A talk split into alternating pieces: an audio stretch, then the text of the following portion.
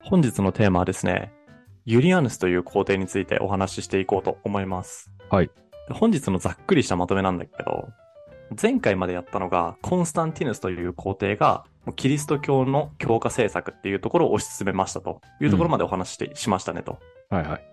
で、そのコンスタンティヌスが皇帝から退位して以降ですね。まあ、退位というか、亡くなっちゃったんだけど、まあ亡くなって以降、コンスタンティヌスの息子と、コンスタンティヌスの息子にとってのいとこうんなので、コンスタンティヌスの甥いかなの計5人で帝国を統治してねっていう遺言をコンスタンティヌスは残していたんだよ。はいはなので、本当だったら帝国は史上初の5分割で統治される予定だったんだよね。い。ええなんだけど、この5分割が3分割になっちゃうんだよ。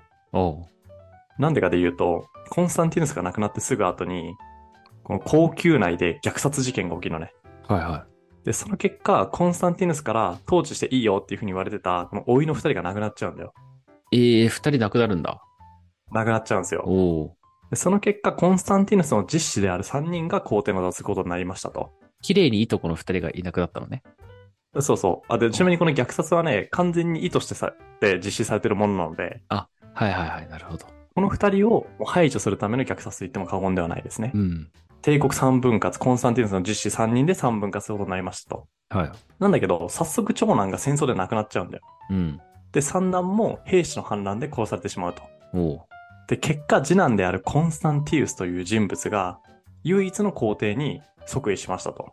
はいはい。あの、コンスタンティウスっていう一文字違うだけなんよね。そうそうなんですよ。これちょっとややこしいんだけど、マジややこしいな。コンスタンティヌスはもう別物ね。別物ね。コンスタンティヌスの息子のコンスタンティウスなんティでウすス よ。です。はいはいはい。で、コンスタンティヌスって名前ね、多分出てこないと思うから、うん。今回は、もうコンスタンティウス、コンスタンって出てきたら、うあ、ん次男なんだって思ってくれたらいいと思うわ。あそうだね。俺らの滑舌の問題で、この文字見えないとワンチャン聞こえづらい可能性あるから。確かに。まあ、そこはね、注意して話していこうと申し切りいただければと思うんだけれども、そうだね。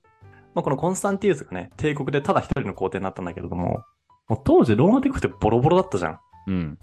なので、もう一人だと統治するの無理ってなるんだよ。はいはで、その時に、あの、虐殺されたさ、老いの二人いたじゃん。い。うん。で、老いって実はもう二人いたんだよね。ええただ、年齢が幼すぎたから殺されてなかったんだよ。はいはで、その二人の存在を思い出して、まず先に兄のことを不定に据えるんだよね。い。うん。ただこの兄がもうバチクソやばいやつだったので、 おう処刑させるのね。はいはい。別にもうメンタルいかれてる系のやばいやつだったんだよ。ああ、そういう系ね。で、その結果、弟が副帝に就任しますと。うん。で、この副帝が今回の主人公であるユリアヌスですね。おお。で、このユリアヌスがね、謎のポテンシャルを発揮してね、うん。帝国の統治に対して、もう謎に成果を残しまくるのね。いいね。で、その成果を残しまくった結果、兵士たちから皇帝として擁立されちゃうんだよ。なんで、コンスタンティウスからすると完全にこれ反乱なので、こうはい戦はい争しそうになるんだよね。うん。なんだけど、戦争しそうになったタイミングでコンスタンティウスが病死するんだよ。うん。で、なんとコンスタンティウスの遺言状を見たら、皇帝をユリアヌスにするっていう風に書いてあって、えーユリアヌスが正式に皇帝に即位しましたっていうところまでお話しようと思います。はいはというわけで、どこからお話しするかというと、ローマ帝国史上初の5人の皇帝による分担統治が実現するはずだったっていうところからお話ししますね。い。うん。で、冒頭でも触れた通り、この5人っていうのは、コンスタンティヌスの息子の3人足す、コンスタンティヌスの甥いの2人の計5人だったよね。はい。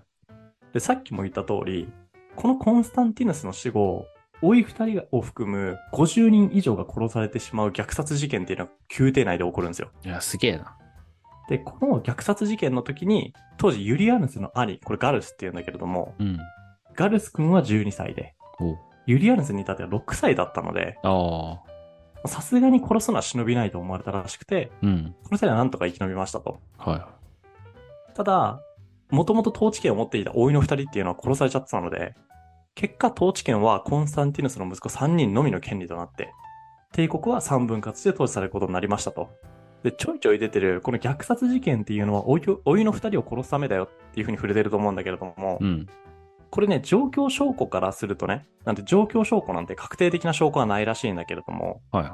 おそらく、このコンスタンティヌスの息子3人のうちの次男。なんで最後に唯一の皇帝になるコンスタンティウスですね。うん。この人が企んで実行した可能性が高いらしいということらしいです。はいはい。じゃあ、老いの二人には、要は継がせたくないとお父さんのこの皇帝もとういまうさかにそ一の応、通り。ああ、そういう感じの意図があるわけね。実兄弟3人だけで帝国を統治したいっていう意図があったらしいね。まあなんか分からんでもないよね、気持ち的には。まあ絶対やっちゃいけないけどさ。まあ、わからんではない。特にこの時代ってそういう時代だしね。そうだよね。で、かつキリスト教国が、キリスト教の強化路線っていうところがさ、もう進んでいたからさ、うん。多分かつてのローマ帝国より血縁関係ってより大事になってたんだよね。はいはだからまあそこも含めるとわからなくはないなとは思ったりもするけれども、い。うん。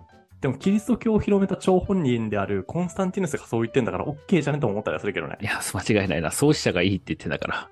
ね。まあというわけで、帝国を3人で、実帝3人で統治したいからっていう意図でこの虐殺は実実行されたよね。はいはい。ただ、実際に3人で帝国を統治するっていう状況が作れたわけなんだけれども、その3年後に早くも長男が退場してしまう。つまり亡くなっちゃうんだよ。うん。で、これなんで亡くなったかで言うと、兄弟喧嘩ですね、一言で言うと。あ、そうなんだ。そう。これ長男がね、自分に割り当てられた領土が狭いっつって文句言い出したんだって。おお。で、一番下の三男に対して、持ってる土地のその部分よこせとか言ってきたんだって。もう今日俺な、ジャイアンかよと思ったんだいけど。や、確かにあの、一番の下の子に、あの、ちょっとお菓子を ね、あの、お前のちょそうそうそっとうトリュフをくれというぐらいな感じでね、土地を渡せと。もうお兄ちゃん謎に発揮してきたんだよね、ここうで。ん。良くない意味のお兄ちゃんを。で、三男からしてもさ、そんな暴論を受け入れられるはずがないじゃん。うん。なので、軍事行動を伴う共同、兄弟喧嘩に発展してしまうんですよ。ただ、この長男がね、腕っぷしが非常に弱かった人物だったらしくて、うん。三男が直接率いているわけでもない地方の分隊の一兵卒に捕まって殺されちゃうんだって。あ、そうなんだ。はこれで帝国を二人が統治するっていう構図になる。いは時代は下ってこのさらに7年後ですね。なんで3人で分担統治を始めたちょうど10年の節目にあたる年。い。うん。で、三男がね、配下の兵士に反乱を起こされちゃうんだよ。はいはで、この結果殺されちゃうんだよね。い。へえ。なので、兄弟3人で統治するために大量虐殺まで実施したのに、その分担当時は10年しか続か、続かなく、続かなかったんだよ。うん。でしかもコンスタンティウスからすると、帝国を一人で背負わなくちゃいけないっていう問題だけが残ったんだって。確かにね。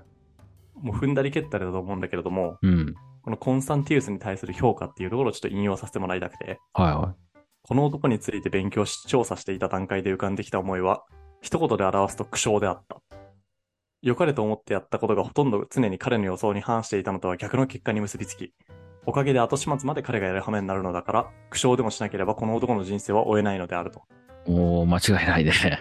悲しくない悲しいね。俺この人生すげえ嫌だと思ったんだけどい。や、間違いない。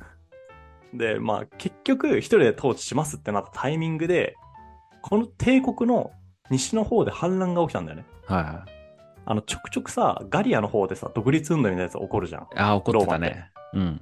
あんな感じのやつが起こるのね。でしかもこのタイミングって、東の方ではペルシア帝国とやり合っていて、おおもう完全にコンスタンティウス一人でどうこうできるキャパを超えていたんだよ。ー。うん。で、コンスタンティウスは、ここに来て初めて、あの、まだ殺されてなかったなって言った、あの、いとこ二人の存在を思い出したんだよね。ああ、はいはい。あの、ちっちゃかったね。そうそう。うん。はいで当時はもう二十歳ぐらいになってたわけだから。はい。そっか。で、この二人のいとこのうちの年長の方、なんでお兄ちゃんの方のガルスをね、副帝に据えるんですよ。うん。これでコンスタンティウス自身は西方の反乱の鎮圧に集中できるし、あの東の帝国のペルシアっていうところをね、抑えておいてもらえればね。うんうん。で、実際この反乱の鎮圧っていうところは成功したんだけれども、もう犠牲がとんでもなかったと。うん。このコンスタンティウス自身戦争に強いタイプでは全然ないんだよね。で、コンスタンティウスは、この反乱に関係していたと思われる人物を裁判もなしに虐殺したという。ああ、この人結構殺すね。うん。結構殺してる。残虐性がすごい高い人だとす思うごいね。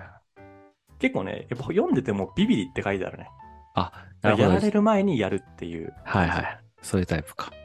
かつ言動を超えるとこうなるって感じじゃない。うん。でもこれからユリアヌスにこう定位が継承されていく過程とかを見ていくんだけれども、その前にこの兄ガルスと弟ユリアヌスが育った環境をちょっと見てみたいなと思っておりまして、うん。コンスタンティウスが宮廷内で虐殺事件を起こしたんだったとすると、その狙いは完全に権力の独占だよね。ということは、権力を継承する権利を持ってるガルスとその弟ユリアヌスは、当時幼くて見逃したとはいえ、警戒対象としてはナンバーワンじゃん。権力を奪うことができる正当な権利を持ってる二人だからね。うん。なので、コンスタンティウスは、ただでさえこう、結構警戒心が強い性格なので、この二人をね、幽閉生活に追いやっちゃうんだよね。うん。で、この二人からすると、この幽閉生活っていうのは、コンスタンティウスの意に反することは教科書に何を使うかでさえも許してもらえなかったらしいと。ああ、そうなんだ。だからかなり融通が利かないというか自由がない生活だったらしいね。うん、そうだね。でこの環境下で弟ユリアヌスにとっての幸福は、弟ユリアヌスが10歳前後の年になるまでギリシア哲学だったりとかギリシア文学を熱心に教えてくれる教師に恵まれたこと。はいはでこのギリシア哲学だったり文学っていうところがユリアヌスにとっての癒しだったりとか精神的な避難所になったりしたらしいね。い。ああ、じゃあ結構頭いい系なんだ。あめちゃめちゃ頭いい。普通に哲学、哲学の学徒になるしね。ユリアあヌスそは。うなんだ。ただ、その10歳以降については、ユリアヌスが19歳になるまでなので、まあ、10年弱だよね。うん。山野の荒れ地にある廃城に引っ越しを余儀なくされ、より一層自由のない幽閉生活を余儀なくされたらしいですね。はいはユリアヌス自身が監禁と拘束と隔離の歳月であり、本格的な学問からは遠ざけられ、体育や競技の仲間といっても奴隷の子たちしかいなかったと述べていると。で大好きな学問もできないし、体を動かすのもかなり制限されていたと。でユリアヌスにとっては、そのギリシャ哲学だったりとか文学っていうところが精神的な避難所にはなったらしいんだけれども、ガルスはどちらかというと狩りとかが好きなタイプだったらしいんだよね。い。はいはで、その狩りとかももう自由にできないような状況で、本当にもう監視の目がそこら中にあって幽閉されてる状態なわけなので、い。うん。ガルスはね、この異常な幽閉生活に精神の異常をきたしてしまったと。はでその結果、皇帝就任後にとんでもないことにとっちゃうんだよね。い。うん。で、これが何かで言うと、さっきガルスはさ、東方の方を担当って言ってたじゃん。そうだね。で、東方の方って、ユダヤ人が住んでるんだけれども、当時ローマ帝国って、まあ、ほぼみんなキリスト教徒になっていたわけなので、うん。まあ、みんな一神教徒だよね。はいはで、ユダヤ教徒も一神教なんだよ。い。うん。で、一神教同士って、軽率に語るのははばかられるんだが、相性が悪いことが非常に多いんだよね。うん。なので、ここが喧嘩しちゃうんだよ。はいはで、まあ、そんな喧嘩って言っても、そんな大それたものじゃなくて、小規模な反乱にとどまっていたんだけれども、で、実際小規模だっただけにすぐに武力で鎮圧できたんだけれども、そのね、処罰っていうところが度を超えていて、い。うん。反乱が発生した住民が、反乱に関係していたかいなかったかっていうところは関わらず、皆殺しにされたと。もなんか今日、すごい人死ぬね。う。 いやガル、ちスょっもコと、ンスタンティウスも人殺しすぎじゃないいや、そうだね。虐殺をちょっとしすぎだね。虐殺多いね。ローマ帝国って、ね中国史とかに比べたらそんな血生臭い話ないけど、今回すごいね。うん、多いね。で、まあさすがにコンスタンティウスからしてもこいつやべえってなったらしくて、うん。ガルスはこの対応により処刑され、ユリアヌス、弟のユリアヌスが副帝の座に就いたと。はいはでユリアヌスが副帝の座に就いて最初の任務っていうのが西方なので、西の方のまあガリア方面の防衛力の回復なんだ。で、この時のガリアの状態っていうのが、自由気ままに闊歩するのは蛮族で、なるべく蛮族と遭遇しないように身を隠しながら歩くのがローマ人の方だと。い。あ、そうなんだ。なんで以前と比べたら完全に立場が逆転しちゃってたんだよね。うん、そうだね。でコンスタンティウスも難しいと分かっている方の任務に自分ではない人材を送り込んでいると。ああー、はい。あ、確かにそうだよね。だって最初、西方はこの人の担当だったもんね。そうそう。で、本とかにもね、コンスタンティウス、いかにもコンスタンティウスらしい意思決定だったとか書いてあって、結構散々な言われようでしたうね、んこの人 は。まあ、ななので、ただでさえ難易度が高いですと。うんでそれに加えて、コンスタンティウスとユリアヌスは完全な上下関係があるというふうに、もう軍の内部で把握されちゃってたんだよね。うんなので、コンスタンティウスが派遣したユリアヌスの部下っていう人もいたんだけれども、その人はね、ユリアヌスに対して、もう舐めてかかってるから、命令不服従とか普通にやってくんだよ。えで、これ通常だったら当然軍規違反なんだけれども、コンスタンティウスから派遣されていたっていう段階で、その部下をユリアヌスはどうすることもできないのね。えあその状態で、難易度が高いガリアを何とかしなきゃいけなかったと。あ。はい。ユリアヌス自身、王プラトン、哲学の一学徒なのになんたる大仕事と言って嘆いたらしいと。おまあ、ー嘆き方ちょっとおしゃれだけどい。や、そうだね。うんただ、ユリアヌスはね、この状態のガリアで、帝国内に侵入されたらその蛮族を排除するっていう、まあ、来たら追い返すっていう戦法じゃなくて、自分から蛮族のいる地域に乗り込んで、もう本拠地を叩くっていう積極戦法を選んだ結果、成功しちゃうんだって。おお。でしかも、追い詰めた蛮族と兵力差3倍、当然ローマの方が少ないよ。ローマの方が1万3000で、蛮族が3万9000の海戦が起こったんだけれども、これでなんと勝利してしまうんだよ。すごい。でユリアヌスはね、ガリアで完全に英雄になったんだって。うん。ちなみにコンスタンティヌスは自分から前線に出ることはなく、快適な都で前線に向けて指令を出すだけであったと。おこの対比が凄まじいよね。そうだね。で、話をガリアに戻すと、蛮族を追い払ったはいいんだけれども、今度は、蛮族に荒らされまくった途中の復興っていう大仕方が残ってるんだよね。はいはいつもよりも復興ってお金がかかるものなので、い。うん。で、ディオクレティアヌス以降、もうローマ帝国の税の基本理念っていうのは、ディオクレティアヌス以前の国民から広く薄く徴収するものっていう概念から、皇帝が決めた額を国民が納めるものに変わってたんだよね。うん。で、この理念に染まっていたユリアヌスの部下も、復興、金がかかる、金が必要となるや、名目だけを整えた特別税を提案してきたんだって。はいはで、これを受けたユリアヌスがどうしたか。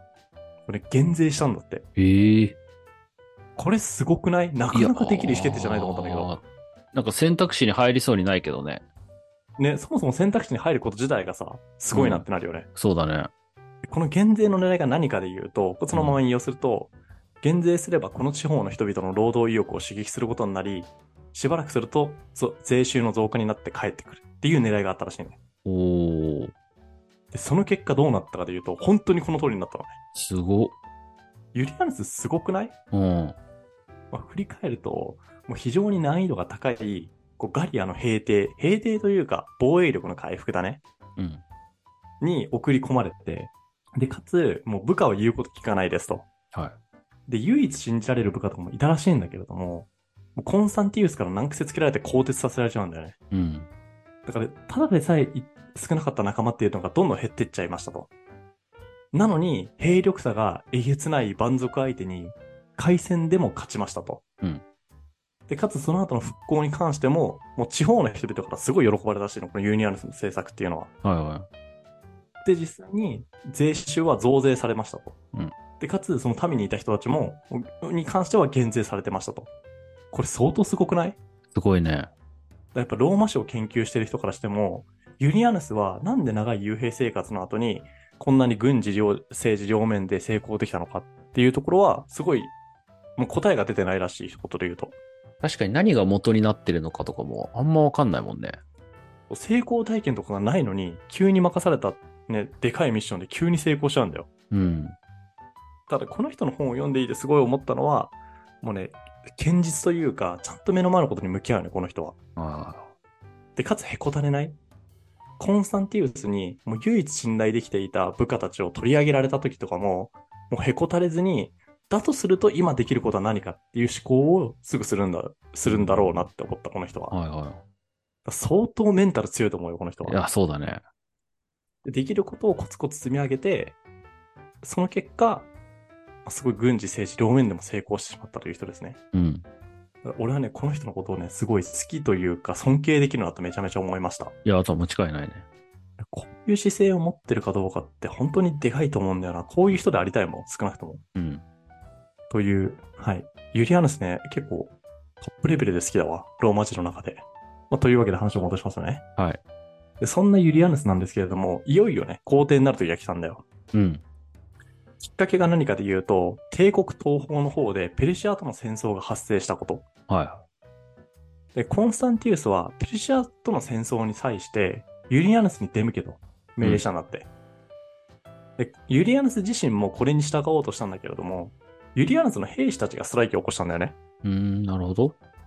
でまず、ただでさえコンスタンティウスの命令には従いたくないと。はいで。しかも、ペルシアまで出向くとなると家族と離れ離れになるじゃん。まあ、遠いもんね。そうなってくると、そんな命令には絶対従いたくないと。うん。言い出したのね。で、とうとう、この兵士たちはユリアヌスを聖帝として擁立してしまうんだって。はい、あの、軍人皇帝時代にあったような構図が、ちょっと生まれるわけね。で、その結果、コンスタンティウスにとっては、もう反乱以外の何者でもないので、うんコンスタンティウス VS ユリアヌスの内乱に発展しかけましたと。はいはで、実際にユリアヌスを皇帝にするためだったら、この東の方行きたくないって言った兵士たちも喜んで従軍しますとか言ってたらしいね。ええすごい部下の信頼に厚かったんだよ、この人は。うん。で、なんだけど、コンスタンティウスがこう西の方、なんでユリアヌス討伐に向けて西の方に向かっている途中で亡くなっちゃったんだって。はいはもうこれは偶然、病死なんだけれども。い。うん。で、遺書にはなぜかユリアヌスの後継者に指名されていて、内乱は一滴の血も流れずにユリアヌスが皇帝になることで終結しましたというお話でしたね。うん。おーどうでした聞いてみて。いや、二つ今パッと思ってるのが、はいはい。そのコンスタンティウスも多分ユリアヌスのことをずっと認めてたのか、なんか最後の方は認めざるを得なかったんだろうなっていうふうに思ってて。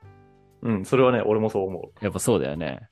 う。うん。なんかこいつすごい有能だけど、みたいな感じで、もう遺書ではね、まあ、最後にはじゃあちょっと華やかなところをみたいな感じで書いてくれたのかなと思いつつ、あまあ、あと他に選択肢がなかったっていうのも大きいと思うけどね。ああ、そっか、ほ、他に副帝とかもいなかったってことか。もう二人だけだいたなかったし、そうそうそう。でしかもコンスタンティウス自身、息子がいなかったんだよね。子供がいなかったんだよあね。そうなんだ。なので、ユリアヌスしかね、実事実上選択肢がなかったっていうのはやっぱ大きいかなとは思いますあーね。はいはい。確かにそれはあるね。ただ、つだとしても、やっぱりある程度認めてなかったら、遺書とかで皇帝にしていいよとか言わないと思うしね。うん、そうそうそう、それは思う。だまあ、あとは、こっからユリアヌスがどういう皇帝になるのかっていうのがめちゃくちゃ気になるんだけど、はいはい。なんか有名じゃないじゃん。だって。有名じゃないね。だから、え、なんか最後やらかすんかなと思いつつ、はいはいは。でもないんかそうなってほしくないなって今思ってる。すごい、そうなってほしくないよね。わかそうるなってほわ。しくない。こいつはやらかしてほしくない。 なんか愛着持てるでしょ、この人って。うん。いや、めっちゃ応援できるし、いや多分わかる兵士もこういう気持ちだったんだろうなって思うよ。 わかる。なんか真面目でやっぱコツコツやるし、うん人として尊敬できるから押したくなるよね。え押したくなる。やっぱカイサルとかよりちょっと俺押してるかもしれない。いや、そう、押しようとして気るね持ち的にはね、押したくなるし、もうさ、カイサルとかエグゾディアみたいなもんやん。うん、そうだね。人間じゃないからさ、あれ は。ちょっと行き過ぎてて。うん、でユリアヌスは、なんか人間感があるけど、うん。そのなんか煩悩だったり欲とか弱さにまみれた人間の中で、ちゃんと生きればこうなるっていうような高齢な気がしてるから、 そうだね。なんか愛着持ってるんだよね。ほんとそう。というわけで、じゃあユリアヌスがね、皇帝になったら何をするかっていう話をね、次回していこうと思います。はい。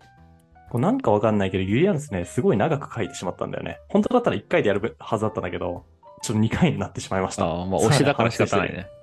これ推しなのかな全完全に無意識だったんだよ ね。書いて、あうーわ、長っこれって思って、ちょっと今回2回に分けることにした。 はいはいはい。まあというわけで、次回お楽しみにしてください。はい。ということで、本日も聞いていただいてありがとうございます。面白いと思っていただけたら、ぜひ YouTube のチャンネル登録や Podcast の評価、フォローの方お願いします。それではまた次回お会いしましょう。